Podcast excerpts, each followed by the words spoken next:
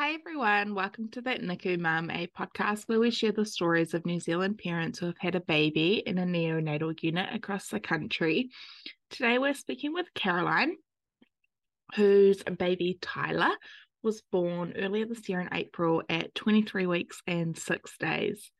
Um, and they've only just been discharged from NICU, uh, would have been about six weeks ago. So, really, really long stay, obviously quite a fresh uh fresh journey for them. Um he Tyler came home on an NG tube and on, you know, multiple med- medications. He came home well after his due date. So a long, long stay for them. Um but yeah, I will let Caroline tell you everything. Um and yeah, let's get into it. Yeah, absolutely. Um, so my name's Caroline. Um, my family kind of consists of myself and my husband, um, and now our wee baby boy Tyler, um, who is officially six months old, mm. but is 13 weeks corrected. Um, and we have got a little wee kitten, um, Chloe, who we absolutely love. Mm-hmm.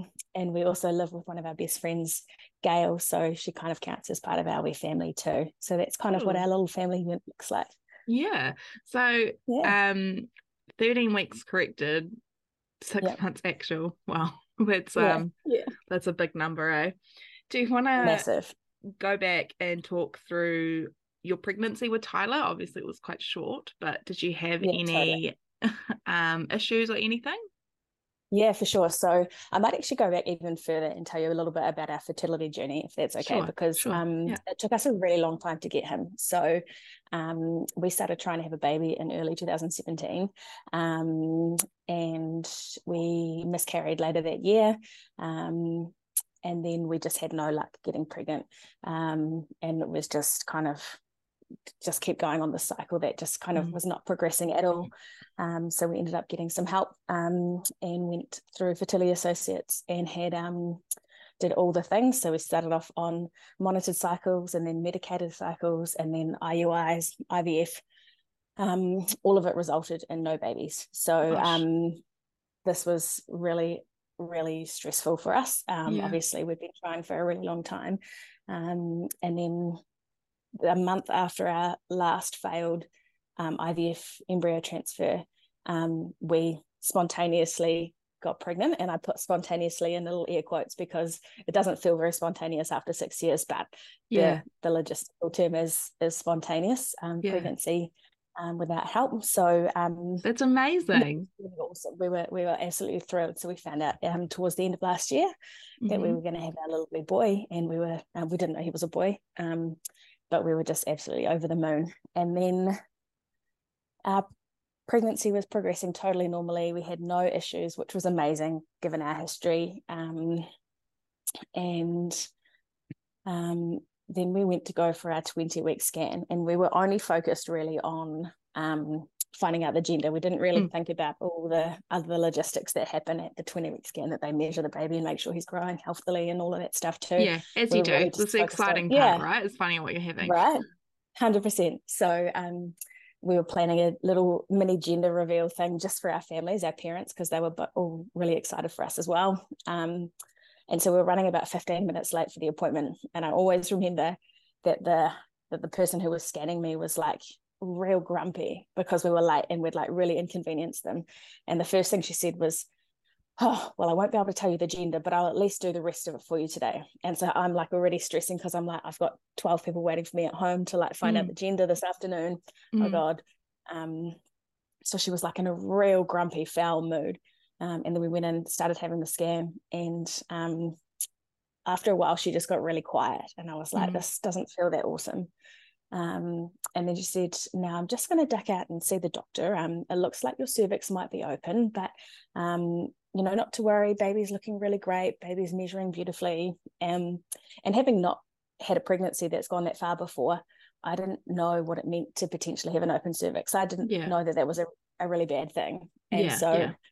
Um, when she said that, I was like, okay. She said that the baby's all healthy and all of that stuff. So no probs. She's just going to go and check with the doctor and be back. And she ducks out of the room. Um, and before she's even come back, my midwife called me on the phone, and I was like, "This is bizarre." Mm. So I mm. answered the phone, and she said, "I just want to let you know I've just had a call from, um, you know, the the scanning people, and they've said that um, your cervix is open." And they're going to take you to the hospital by ambulance. Um, and I'm going to meet you there. I've given the hospital heads up that you're coming, blah, blah, blah, blah, blah, all of the stuff. And I was like, flip, okay. So then still before the radiologist person came back, um, I managed to call my mum, my husband's mum, and my flatmate all to just say our little gender reveal thing is canned. Mm. You hmm. know, we're just we're going to the hospital instead, but not to worry because you know the doc- the doctor said it's totally healthy and all of that stuff, yeah. but yeah. cervix is open. Yeah. So okay, ambulance comes, straps me in, and then I start to like panic. And I remember the first time I started to panic was when the ambulance people loaded me on and this, the radio, radiographer um, said to the ambulance person, um, there's currently, baby is currently healthy or baby is currently viable or some words to those effect. And so it kind of made it really clear that potentially they might not be, you know, at mm-hmm. some point. Mm. And so I was like, oh, okay, this is way more serious than I had given it credit for. Yeah. Um, so rush off to hospital. Um, and we get there, and then um, I'm 20 and 2 at this point, by the way. The day of my scan is 20 and 2. Um, mm-hmm. So we get to the hospital. They take us up to um, maternal fetal medicine um, and they start having a look. And they see that my cervix is three centimeters dilated. Um, yeah. And then they start having a look around and they can see that there are membranes exposed and I'm starting to leak um, fluid. So, um, you know, about two hours after I arrived at hospital, um, one of the specialists said, I'm really sorry to tell you, but um, your baby is coming. Um, they will arrive within the next 48 hours to 72 hours. There's nothing we can do to intervene um, because they're so early, 20 and 2, mm. we can't intervene. So mm. your baby will be born and he will they will pass away. Um, mm. And so I was just absolutely devastated. I was yeah, yeah. Yeah. My husband was there. My mum had arrived at the hospital as well. Um, so I'm just lying there, just just bawling my eyes out. Um, and then um, after all of that sort of happened, we're waiting. 48 hours comes and goes, 72 hours comes and goes, nothing's happening. And so the doctors are all kind of like, well, there's no advice we can give you. We mm. sort of think that one of three things is going to happen. Either you're going to run out of um, amniotic fluid and mm. baby won't have enough to develop. Two, you're going to get an infection because you've got membranes exposed. Um, or three, you're going to go into labor on your own. Um, mm. And they said there's like the slimmest, slimmest chances that there's a fourth option. And that fourth option is that the baby hangs on for three more weeks until it, it reaches a viable date and we can intervene. And they said, mm. we really don't want you getting your hopes up because we believe that this is the most unlikely of all the outcomes. But we can't hold you here because you've been 72 hours and nothing's happened. So we send you home. I went home for about eight days on the couch. They said, don't move. They said, yeah. but not not full bed rest because that also comes with its own risks of blood clot and all of that stuff. Yeah, yeah. But, but don't do anything too stressful. Um, and so you're kind of stuck in the state of limbo. Yeah. And then you hadn't had any contractions eight, or anything. You were literally just dilated. Nothing. Just dilated. Just yeah, so bizarre. Wow. And then after eight days on the couch, I get really sore lower back um, and some kind of what I describe as like period pains. Yeah. Um, so we go back into hospital um, and they say, yep, we think you're in labor. Um, yeah, still not viable, still only 21 and three at this stage.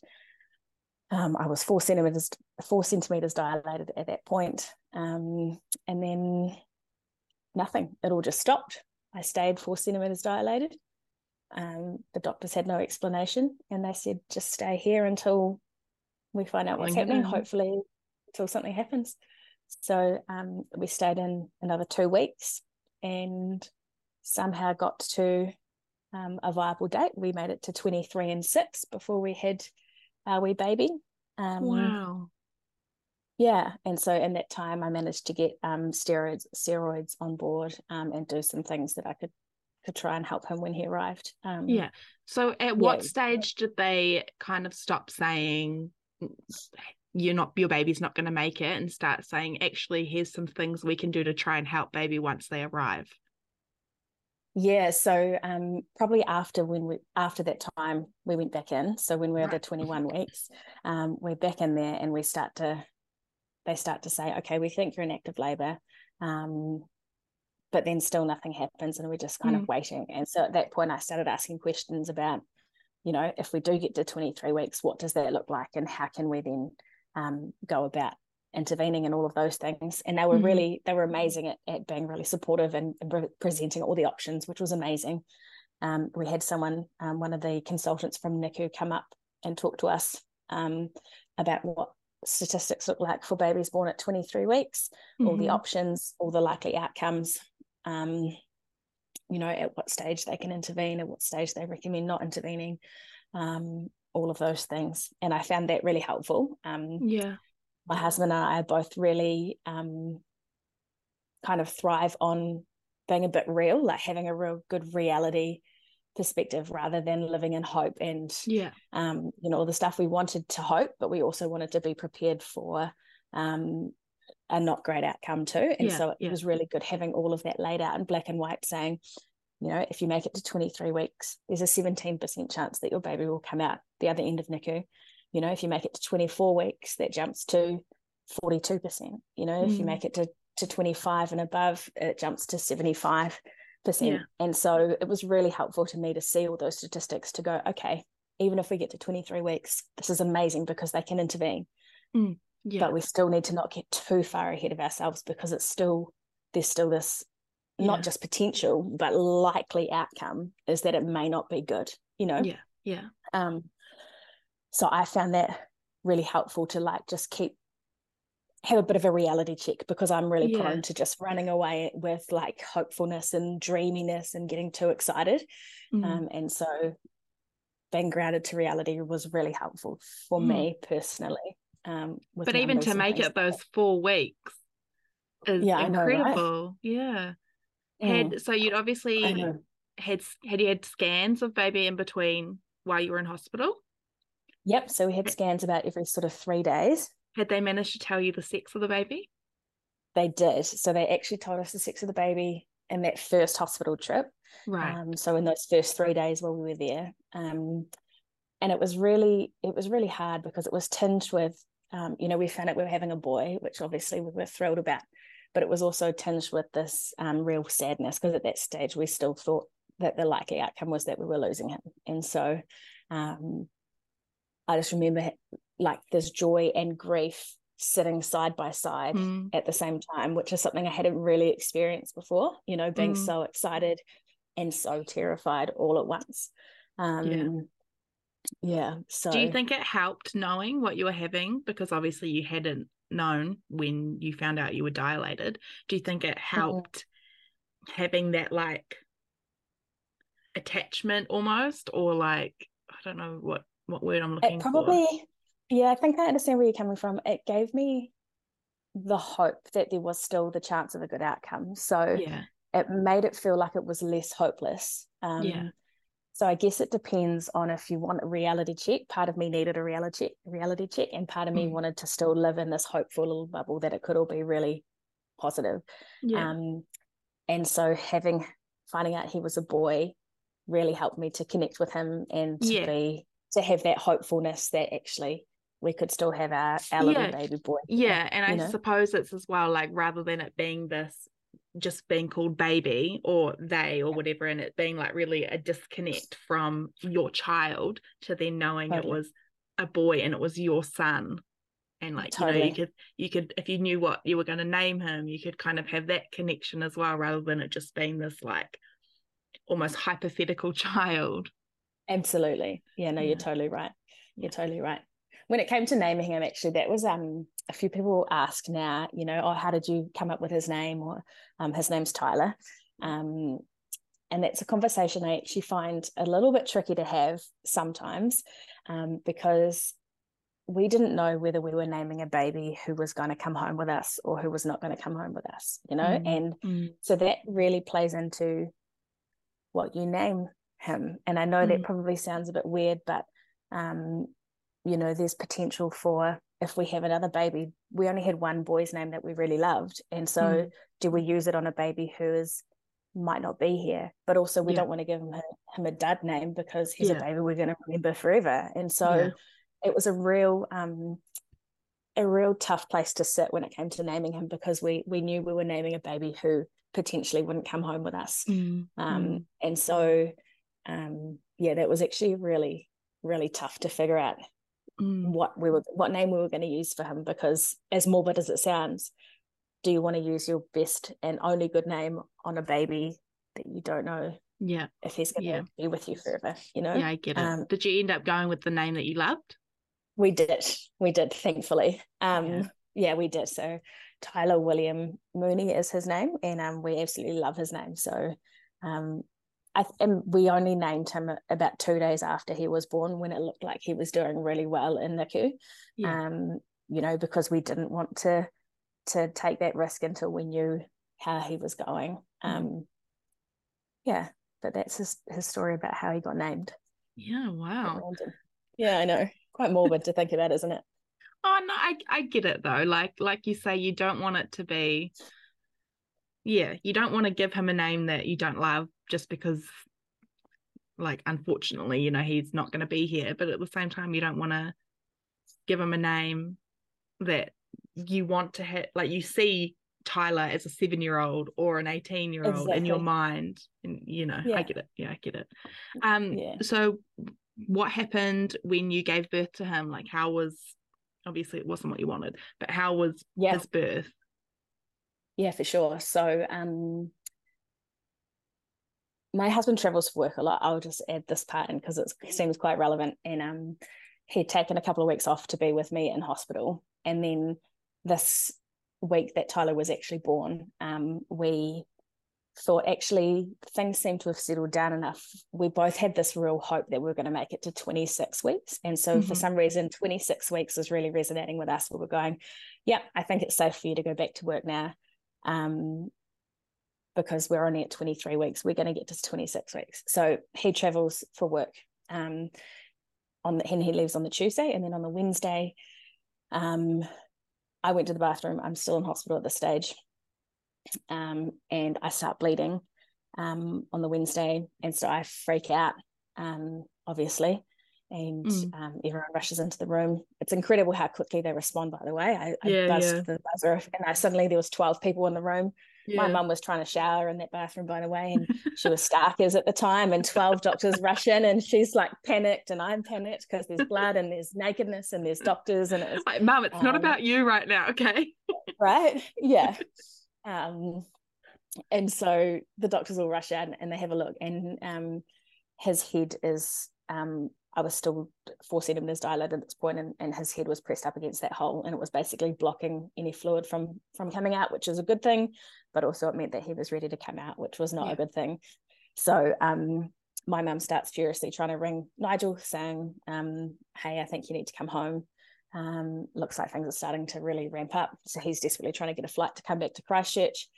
They take me down to the birthing suites, um, where the rest of my waters break. So previously they think it was a hind water break that had happened a couple of weeks earlier. Um, my front waters broke on the Wednesday. Um, so he had basically no more fluid in there. Um, and then I get down to the birthing suite and they have a look and he'd turned the reason the rest of my waters broke is because he turned he'd unplugged the hole basically um, and he was now sideways breech um, which is the worst because if they do that, then they're going to have to do a classical cesarean and mm. getting out of baby at 23 weeks using classical. There's a lots of risks that come with that. Yeah. So I'm sitting there hoping that, oh my gosh, A, can Nigel get back? B, can the baby turn around? C, can he just hold on a little bit longer? Um, and then again, things just stop. My baby likes to just stop and start and stop and start and just keep us on our toes, basically. Um, and so things just stop so Nige comes back down, um, and we we end up transferring between maternity suite and birthing suite and maternity suite and birthing suite for about two days, um, and then finally it gets to Friday. Um, actually on the Thursday night they'd done a blood test on me just to check because I was still bleeding a little bit. Mm-hmm. Um, and on the Friday morning they come in and tell me that I've developed an infection, um, and so they're going to need to induce me on the Friday. And I was feeling fairly comfortable about that. Not ideal, obviously, not the outcome yeah. we want, but you know, it felt like things were ramping up anyway. And you know, yeah. if there's an infection, then let's get him out. Um, and so we wait and we wait, and birthing suite gets incredibly busy that day, just like hectic. Of course, so we does. see nobody. Yeah, so we see nobody. So it like comes to lunchtime, see nobody. Comes to two o'clock, three o'clock, mm. and occasionally the midwife pops her head in. You know, just the hospital midwife pops her head in just to see how we're going, and that's pretty much it. I guess to five o'clock. I don't know if I'm allowed to swear on your podcast, so I will um go for it. Okay, cool. Yeah. So I'm connected to an IV drip thing, and I waddle into the bathroom at five o'clock, sit down on the loo, just do, do a little wee, um, wipe myself, and I'm like, that does not feel like what I normally feel like down there. That is not normal. Um, I don't think that's my body part. And so I was like having a feel around, and I was like, I'm pretty sure that's a foot. And I was like, mm. surely not. Surely someone would have noticed by now. Yeah. I was like, no, I'm pretty sure it's a foot. And I'm like freaking out silently on the toilet. And so I get up, I waddle with my IV pole, I like kick open the toilet door, and I say to my mum and my husband, who are both in the room, I was like, somebody, one of you has got to tell me what the fuck is hanging out of my vagina right now. Um, and they were like both looking at me like stunned, like, what are you talking about? Um, and I was like, there is something hanging out of my vagina. Um, and I said, and I think it's a foot. And they're like, no, surely not. I waddle up to the bed they both have a look, which is just something you really want your mother to see at the same time as your husband's having a peer peek through the curtains, see what's going on down there. Um, and neither of them can see anything. And so the process of me standing up and waddling back to the bed had obviously sucked whatever it was back up in there. And so we call a midwife to come back in and have a look.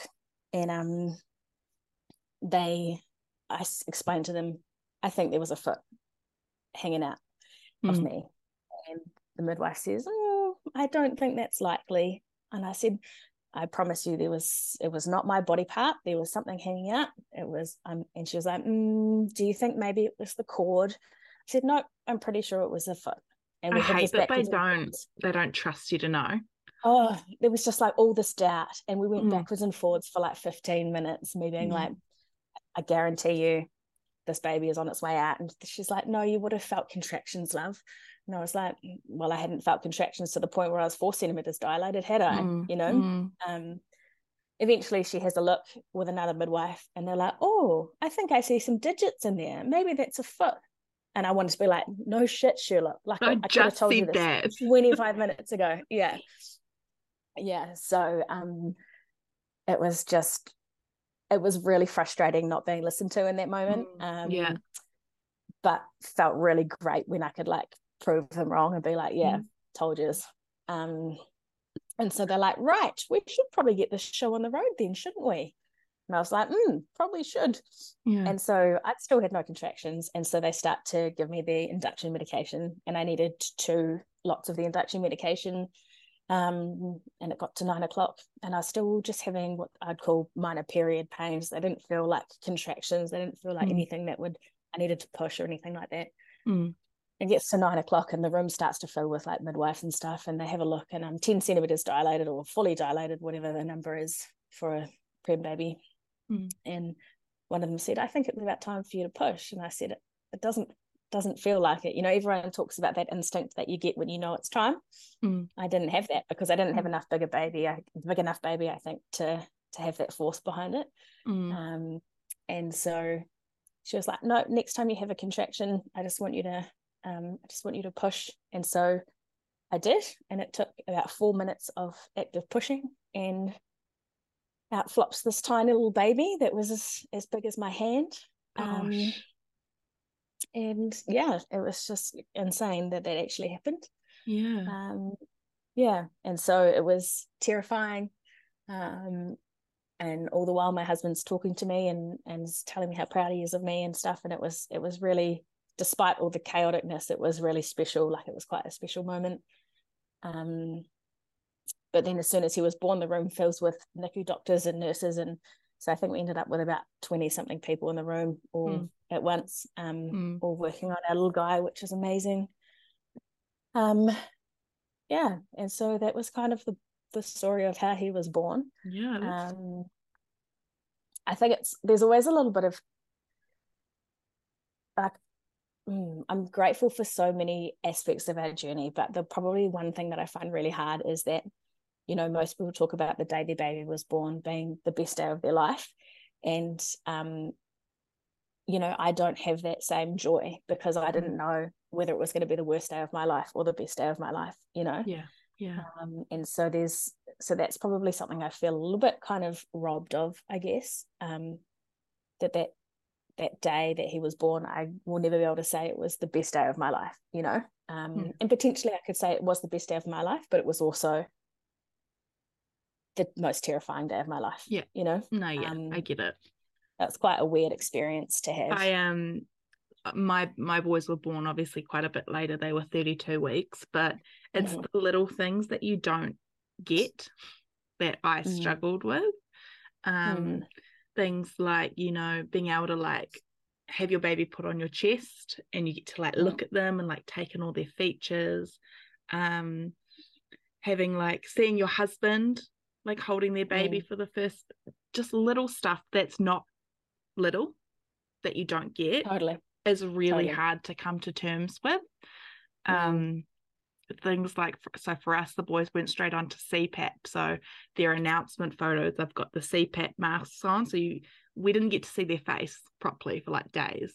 You were probably know, right? weeks and potentially months before being able months. to see Tyler's face, yeah. but yeah. like just not being able to see their their features and seeing how much hair they have and just I know stuff that yeah. people with full term babies take for granted. And like I've had a full term baby since, and I was like mesmerized by all those little things that I didn't I get, you know, because you the first time around, yeah, yeah, I think you do, or people do, just take it for granted, you know, just getting to see your mm. baby's face in full, definitely, and Definitely. that first hold and like i say like seeing your husband holding this like tiny newborn baby that's like a normal newborn baby size things like that so no Absolutely. yeah i get yeah. the the conflict and it's quite bizarre like when i look at him his first photos from that day um when they're that little they have to put them into a plastic bag yeah. to help keep them warm and so yeah. like he's in this plastic bag which is just so weird and he's fully intubated yeah um you know and it's like yeah it's like it, it brings back the kind of the fear of that day when you it's the plastic bag for me is like quite almost triggering a little bit when I'm like yeah it's quite yeah. it's quite harsh right? Like seeing this tiny baby in the like wrapped in plastic feels I don't know harsh yeah. and I don't know. We didn't have that. Totally. the, boys, the boys were further enough along that they didn't need that but I've seen yeah. I've seen photos and I'm like that like it's not it's it's not an apple. Like it's a baby. I know right? It's not a loaf of bread I love know? that. I love that. It's not an apple. Yeah. Absolutely. Absolutely um but obviously he was very small. What did you say? 620 yeah. grams. 620 grams. He was tiny um, tiny. um, 31 centimeters long. Um, 31 centimeters. I have to check. Yeah. I've got the birth posters. The boys were 38 yeah. and 39 so he was quite long. Oh wow. Yeah, yeah. he was. Yeah. Angus was um, 53 but he's short. Cute. Cute though. Um yeah so no he was he was really really small 620 grams um yeah. was really terrifying and then after he was born um you know they they bring the incubator past my bed which was really nice um so that i got to put my hand in and touch him and kind of meet him through the through the incubator um, mm. before they wheeled him um, off to NICU. Um, another thing I remember feeling, I kind of felt, I remember feeling kind of like a failure, like my mum, my mum instincts hadn't kicked in yet because when they wheeled him off to NICU, um, we'd agreed that my mum would stay with me and Nigel would go with the baby to NICU. But I mm. remember mm. feeling jealous of my baby that my husband was going to spend time with him. And it wasn't until later that the mum instincts really kicked in that I was like, no, obviously that's the right decision. Like, what was I thinking that I would ever want him to not go with his baby, with our yeah. baby? Yeah. But I remember going, I just want him to stay with me right now. Mm. I feel vulnerable. I feel all of these feelings and I kind of need his support. And I remember yeah. feeling a little bit robbed of like, actually he's going with the baby, which don't get me wrong, I'm 100% saying was the right thing. It just, it, um, probably just saying to anyone who's listening who might feel like their mum instincts are kicking in a little bit later. Mm. Um, you know, I think it's probably quite normal because it took a few minutes for me to go, no, he's exactly where he should be, you know? Hard though, right? Because like obviously the baby is important and and they're little and they're potentially unwell, but you've also just been through this big thing. Like you've just given birth. That's hard. Yeah, I Your know. and I think grams, but you've still given birth. Yeah, and I think it was more the trauma of him having been ripped away from me, where I yeah. that made me feel so vulnerable, that made me feel like I need all the support. And so it was kind of this juxtaposition where if my baby wasn't going away from me, then I wouldn't feel mm. upset mm. that Nigel was leaving me. It was the fact that they were both leaving, yeah, you know, yeah. that I was lying here after doing all this hard work and not knowing what this outcome was going to be. You know, Nigel was going to find out what was going to happen to our baby before I would. And I felt yeah. kind of like I've just I've just done all the hard yards here and I I want to be with my people and my people aren't here, you know. I'll be honest with you, even when you have a full term baby that doesn't get taken away from you, you still have those like bitter feelings towards your husband. You're like, bro, I've just done all the work. Why do you get the treats? Like Right. Oh, totally relatable. totally relate to those feelings. How was Tyler after birth anyway? Obviously, he you said he was ventilated. Yeah, so he was fully intubated um, from birth.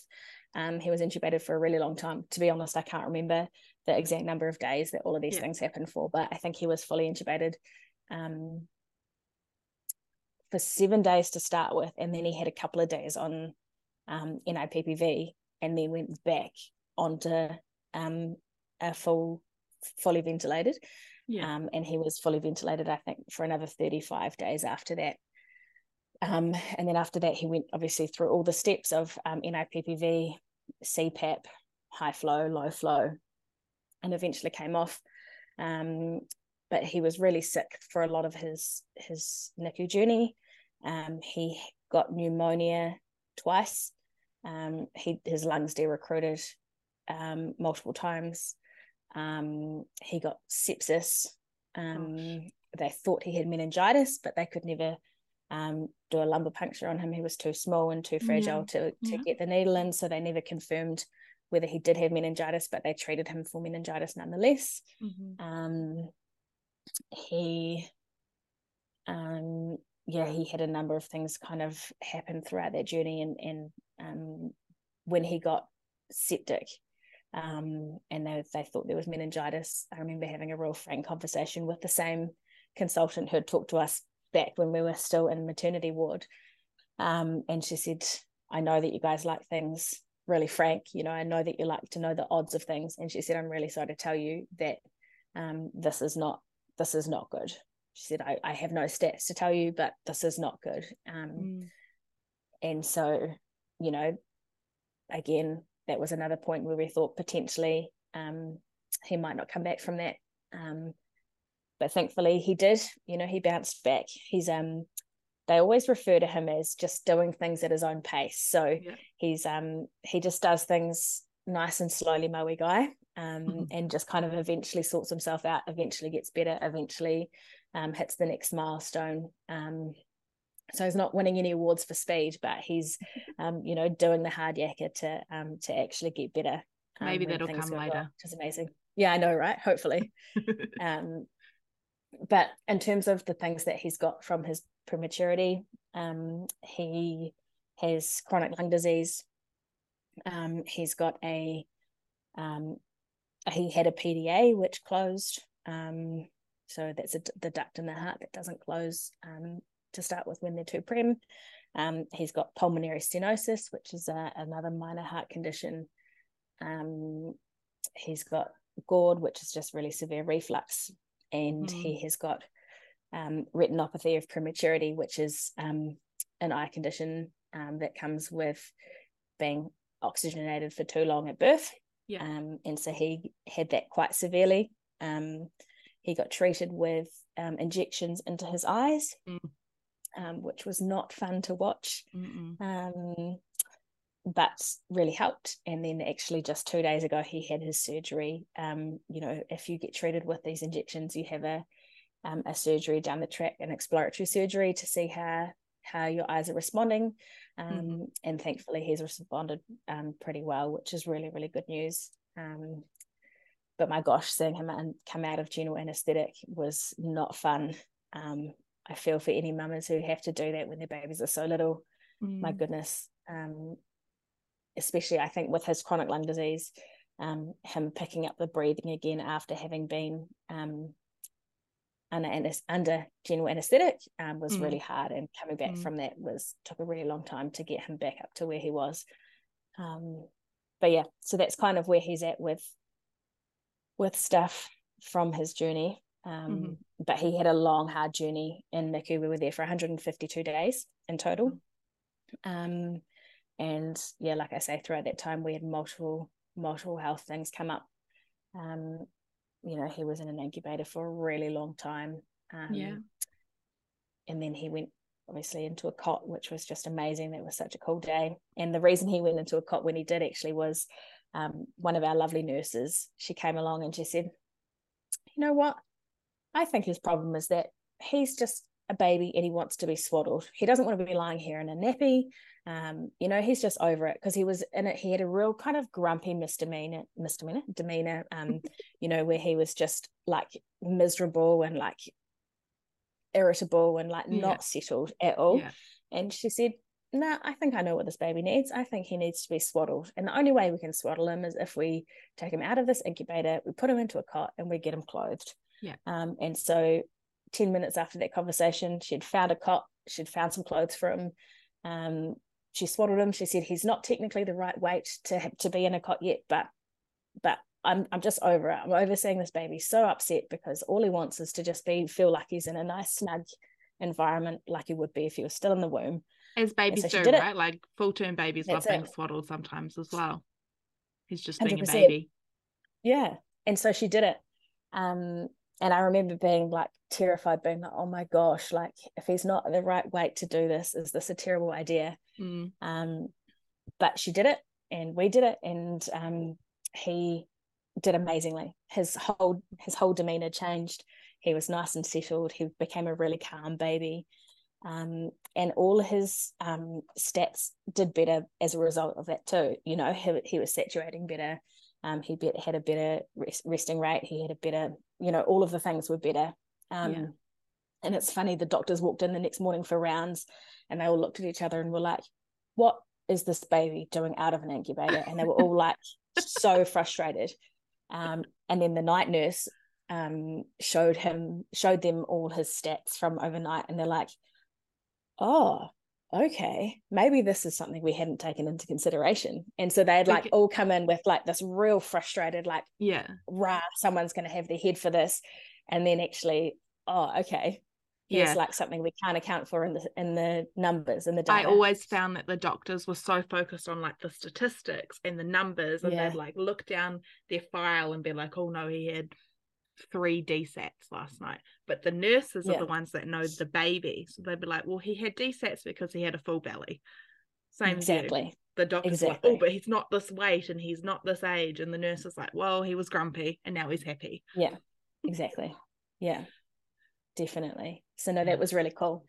Um, and then we just we just traveled our way around um, NICU um, and doing our thing when he became when he was in a cot and we were in room one, um, which was the level three intensive care room for the majority of our stay, I think for about mm. three, almost four of those months. And then we had the last kind of six weeks or so were in the kind of um, not quite as high intensive care, um, which was a nice relief to kind of get out of those that room that felt so um, yeah, intense, yeah. you know. Very medical in there, right? Versus Definitely. the others are just more like wards. I don't know, like baby nurseries. That's it. I think there was a tinge of sadness though when we moved around the rooms too, because a lot of the nurses who we'd built really good relationships with, um, they only worked in those high level intensive care rooms. And so yeah. when we moved on, we didn't really see them again for much of our journey. Um, and so, you know, you spend all this time building these amazing relationships with these nurses who know your baby inside yeah. and out yeah and um and then suddenly you no longer see them and i had the same kind of um, feeling when we left NICU It was it was so amazing to get him home. Like, oh my goodness, the best feeling ever. But also tinged with a little bit of sadness, going, there are all these people here who have been so influential in in our lives who who mm. feel like family at this point you know they've mm. they've saved our baby's life on multiple occasions they've been there for me when i've had mental breakdowns and just been like sitting there in tears um, you know, I feel like I've built these friendships and relationships with these people who I'll potentially never see again. Yeah. Um, and so, yeah, like I say, it was, it was really special connections we have with these people and really hard to say goodbye while also having this insane excitement to bring our baby home. It was yeah. like all this mix of emotions. Yeah. And I don't know about you, but I I felt that as well with the other parents, the other mums that I'd met when I was in the unit.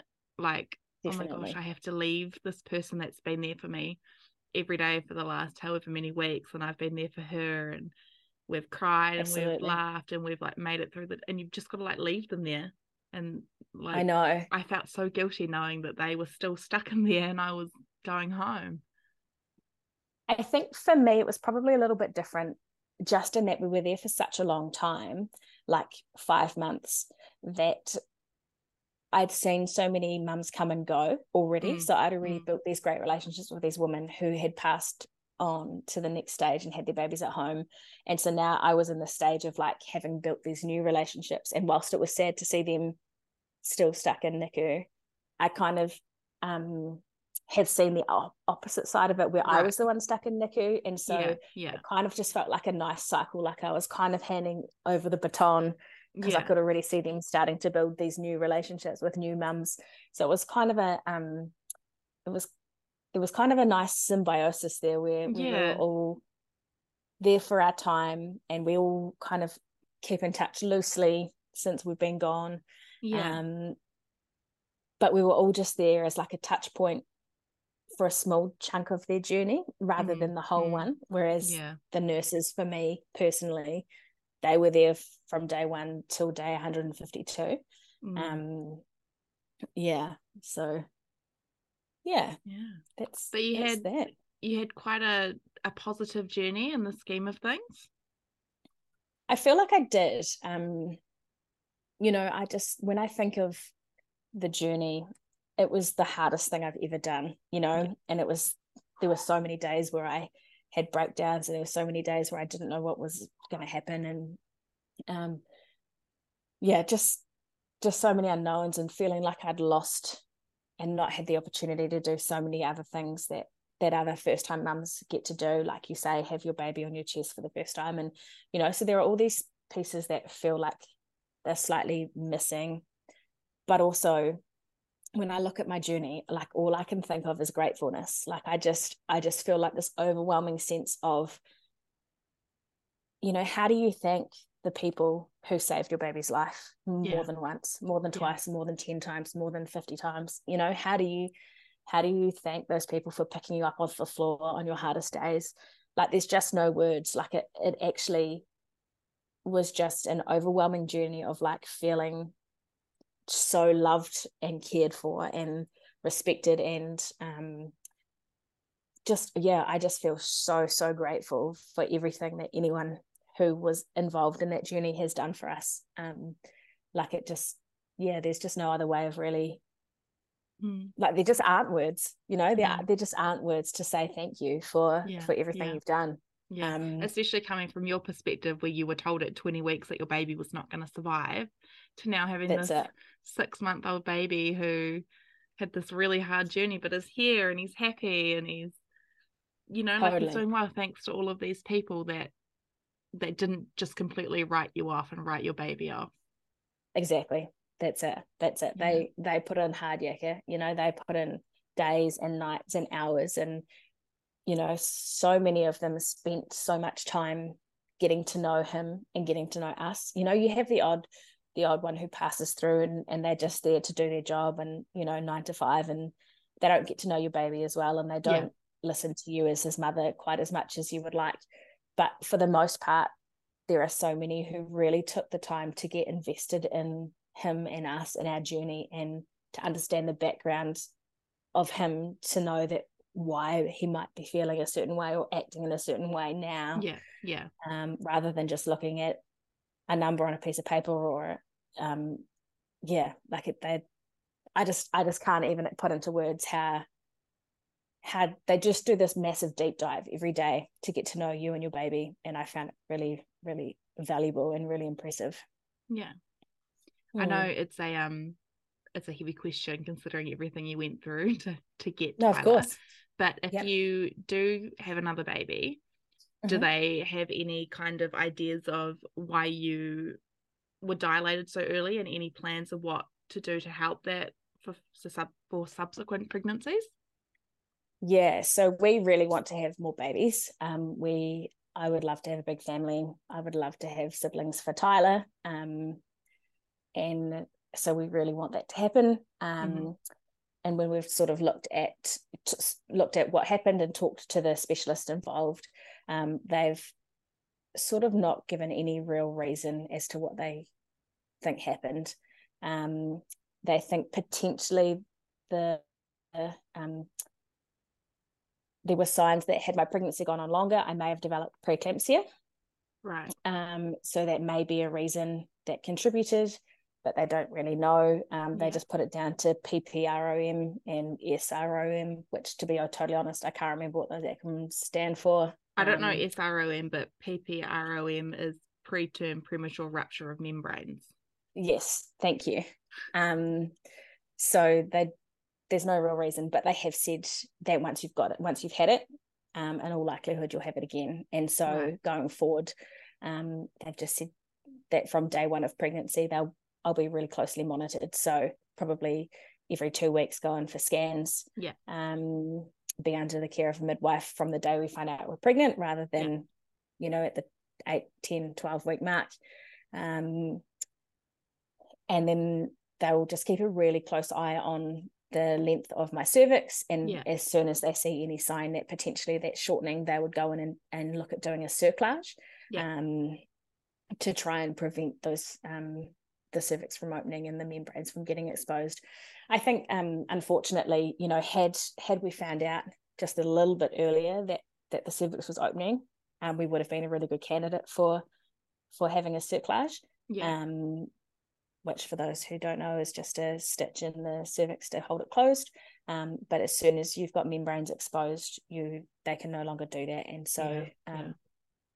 we just missed out by just you know my my waters only broke once we got to hospital that day so any sooner than that we would have been great um, but the good thing about it is going forward they're going to monitor me so closely that the yeah. at the first sign yeah. they'll be able to do that and hopefully they have said that you know regardless of what steps they take um, it's likely that any future babies will still be born premature but they would just hope to keep them in longer than the 23 week mark mm. thankfully mm. because holy hecker the 23 week mark is just insane. Yeah. Yeah. Um, when I had Angus, my singleton, um, mm-hmm. so I had the twins at 32 weeks, but my midwife with Angus was like, obviously I was really anxious, but she was like, you know, you, you had twins. So they came early because they were twins. Like it wasn't me, it wasn't my mm. body, it was the fact that there was two of them and I was full term pretty much in mm. in the sides of my belly. Um so I had a scan of my cervix at 16 weeks um, to, to check it. Um, and mm-hmm. then that was fine. And then they discharged me. But my friend who had her twins at 28 weeks due to incompetent cervix, um, mm-hmm. she's just had her third baby. Um, mm-hmm. She had a scan at 12 weeks, and that's when they put the stitch in for her because her cervix yeah. was funneling. Um, yeah. And then she got to 36 weeks and they took it out. And then she just had her baby she'll be two weeks old tomorrow at th- just before Amazing. 39 weeks. That's incredible. So there is hope. there, there is, is hope. hope. There is hope. The stitch can Definitely. do can do a lot. It's um yeah, it's a great medical tool if they, it if really, they can do it is. at the right time. You're totally right. And I think, you know, there was talk at one point about whether they could do it um preventatively, you know, yeah. for future pregnancies, whether they could just as, as soon as I find out I'm pregnant, whether they could just put the stitch in at that point. Um, but I think there's lots of medical um, yeah, arguments yeah. as to why you wouldn't want to do that, you know, risk of infection and things like that, um, until medically necessary. So as soon as yeah. there's signs of, um, you know, anything starting to happen at that point, they go, cool, let's yeah, let's pop it in at this point. Yeah, I think she um, was she must have been 12 or she might have been 14 weeks when she got hers in. Um, but yeah, her cervix had started funneling, so that's why they did it. But yeah, like I say, a great a great tool to definitely. If, if, the cervix is the problem, it's obviously not yeah. always the problem. No, um, definitely no. It was definitely my problem too. I just remembered when you said that that incompetent cervix is mm. as what they've sort of diagnosed me with as well. Mm. So, um, yeah, it's a fantastic tool when that yeah. when that is the problem. Yeah, yeah, mm. for sure. All right. Well, thank you so much for sharing your story with me. I'm so glad that that Tyler is doing well and that you guys are finally home. You've been home for what? Thank It'd be you. about six weeks six weeks now, which is just amazing. It feels yeah. so awesome to have him home. It's hard being at home too, though. You know, there yeah. are there are things that come with being at home that you don't recognize as a first time mum as well. you know, NICU is a really hard journey, but coming home is equally as hard. And you're like, oh my reasons. god, I've got to look after this whole baby by myself. Right? Is there a like? Is there a user guide? Is there a manual to help me do this? Is there something that's gonna a magic medicine that's gonna make me feel like I've had eight hours sleep when I've only had two? Um like there are so many things where i'm like this journey is equally hard but just in totally different ways. But yeah. the best journey i've ever taken in my life you know obviously would not change it for the world and so so glad to have him home. Is but, he in um, the nicu routine the three hourly on the dot routine? Sort of he's sort of started changing out of that. So he's sort of three to four hourly where he wants to be fed. He started doing a little bit longer overnight now which is amazing. Yeah. Um yeah, but definitely there's there's some of those NICU hangovers where he's yeah. had like a bit of a routine. Um, but he sort of does his own thing anyway. Like I said, my wee boys always just had like a wee mind of his own and just does things on his own time frame. So um, he doesn't like to sleep during the day. So the fact that he's down for a oh, sleep now is almost unheard of. I think I usually manage to get one nap a day out of him, which is just yeah. ridiculous for a th- yeah. like, you know, he's three months corrected. Yeah, it's insane. Um, but no, he's doing really well. Yeah, I found. Um, but I just the... remember there was. Oh, oh you go. Sorry. I was you just gonna say, I found with the twins when they came home mm-hmm. from NICU, they were like in this like three hourly routine. It was great. I could put them down on the floor, and if they were tired, they'd just go to sleep because they were just oh used to being. Gosh they were just used to being put down and go to sleep. I didn't have to like settle them. Then I had a full term baby who had no NICU, yeah. and he like yeah. hated sleep. I was like, dude, yeah. like you know, sleep is great, right? Even now, he has he dropped to one nap at like ten months old, which is ridiculous. Oh my gosh. Um, he's only just started sleeping through the night, and he's fifteen months old. Crazy. Whereas the twins yeah, were my... sleeping through it like three months. My guy hates sleep hates oh. hates hates sleep and he will grow out of it i promise held. angus was exactly the same and like i would he would co-sleep with us and i would have to feed him to sleep in our bed yeah. and then lie with him yeah. for his whole nap or he'd wake up oh my gosh wow I'm gonna hold you to that though. If he if he doesn't grow out of it, I'm gonna come and knock on your door because it might not be for a while. a nightmare. Yeah, because yeah, like I really? said, it's been we've had a week of sleeping through. Wow. Yeah, he he loves being upright. They always said basically from day dot of Tyler being in NICU, wow, your boy just loves cuddles. He loves being upright. He does so much better. You know, all his saturations are like a million times better when he's yeah. up. And that's still the same now. He's just the most cuddly wee boy, which is beautiful, but also comes with its like setbacks yeah, because you're like, oh yeah. my gosh, can I just I don't think I've done a lot of washing since he's been home, and it's like three months. I've just literally gone to Kmart and bought more clothes because it was yeah. easier than doing more, more washing. undies. Yeah, that's it. Yeah. Does he like a front um, pack? Doesn't mind it. Prefers to just be held up on the shoulder yeah. so he can throw his head over the shoulder, but doesn't mind the front pack, but prefers no front pack. Just wants me yeah, to hold yeah. him twenty four seven, which is ridiculous. Um, He's just making up for all those months of being in an incubator. I think you're right. I think you're absolutely right. Um, but I did remember there was one thing I wanted to say um, while I was on here um, about the one thing I found the hardest through my NICU journey was um, people who didn't understand what it's like on the outside, mm. um, you know, who haven't been on a NICU journey. And so many um, really well meaning people would say to me, um, oh my goodness don't don't stress you know i know someone who had a 32 weeker and they're fine and they're living their best life and they're thriving and blah blah blah you know or they'd say oh you know i've met someone who's got a 28 weeker and they're just doing amazing or you know xyz they would have like a million examples of different mums that they know who had babies early who are doing so well. And i think it's really hard for people who haven't been through it to understand you can't compare those journeys no. because um, every journey is so different you know whether it's a 32 weeker or a 23 weeker um, you know that's so different for starters. But even with that you know a 32 weeker could have some real health issues that you don't yeah. know about it or a 23 yeah. weeker you know you don't understand that the statistics of a 23 weeker is only 17% survival rate and so there are all these things that people are really well meaning um, you know they try to help you through by saying you know, oh, I know somebody who had an early baby and they're doing amazing. And then when you dig into the details, you realize that the circumstances are just so different that they should yeah. never be compared to start with. But um, even two babies that were born could be born on the exact same gestation, the exact same weight, and could have two completely different experiences. Like Totally. My boys were born 32 weeks. We were so lucky. They were in there mm. for four and a half weeks. Um, Luca was pretty much ready to come home after like two weeks. He was like, let's go. It was his waters yeah. that broke. Um, yeah. Bo, twin B, was, he was on oxygen like after we came home for a while. But in the scheme of things, I've heard stories of other 32 weekers who were horrendously unwell, who were in NICU for, you know, like 10, 12 weeks, way past their due date. And like, yeah. you just, we were so lucky in our journey that it yeah. was so minor like it was so minuscule compared to other so your story with your 23 weeker could be completely different to someone else's 23 weeker and unfortunately it, it, does happen where some babies don't make it through so obviously yeah we saw you 23 weekers who are incredibly through, lucky you know? as well you know like yes so, he's had a hard journey it. and he's yeah. been unwell and he's still struggling yeah. with things but he's here you know, and exactly. he made it through.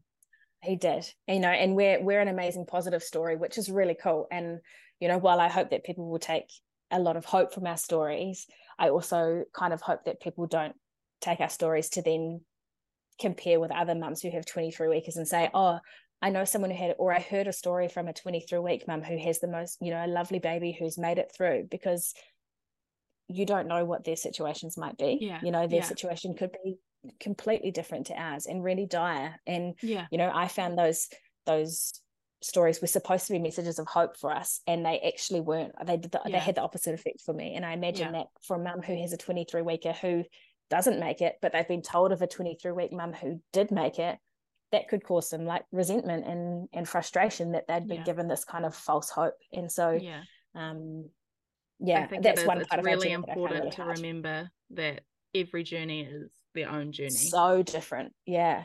And all equally as valid. You know, I'm, exactly. I'm certainly not trying to say that a 32 weeker is less valid than a 23 weeker, not by not by any stretch of imagination. You know, we've yeah. all been through hard things, just yeah. different hard things. And so they yeah. shouldn't be compared, you know? And I think that's as well, like your hard was different to my hard, but that doesn't mean that they weren't hard. That they aren't, yeah.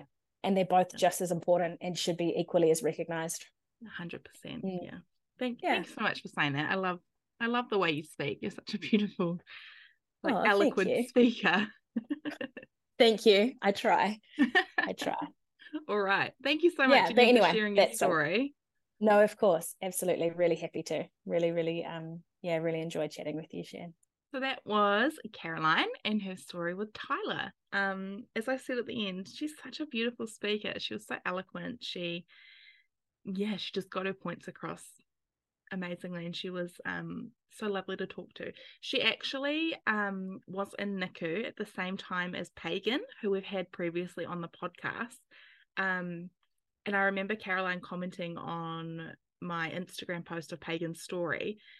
So when Pagan's first baby George had her first baby George, who passed away, they had this blanket for him, and they um, you know, they used it with him, and um, she kept it for her second baby Maddie.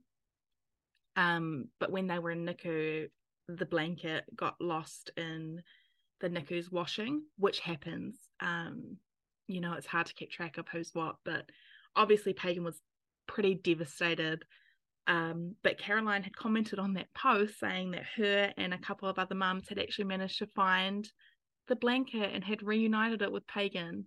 How amazing is that? Um, just gets to that sense of community and those those relationships that you build when you're in the unit. Um, but yeah, I hope you enjoyed this episode. Um, as Caroline says, you know, every every journey is different. So she hopes that while anyone else in a similar situation as them can take hope from it, she also hopes that they don't put all of their hope in having the same journey and the same outcome as her and Tyler had. So yeah.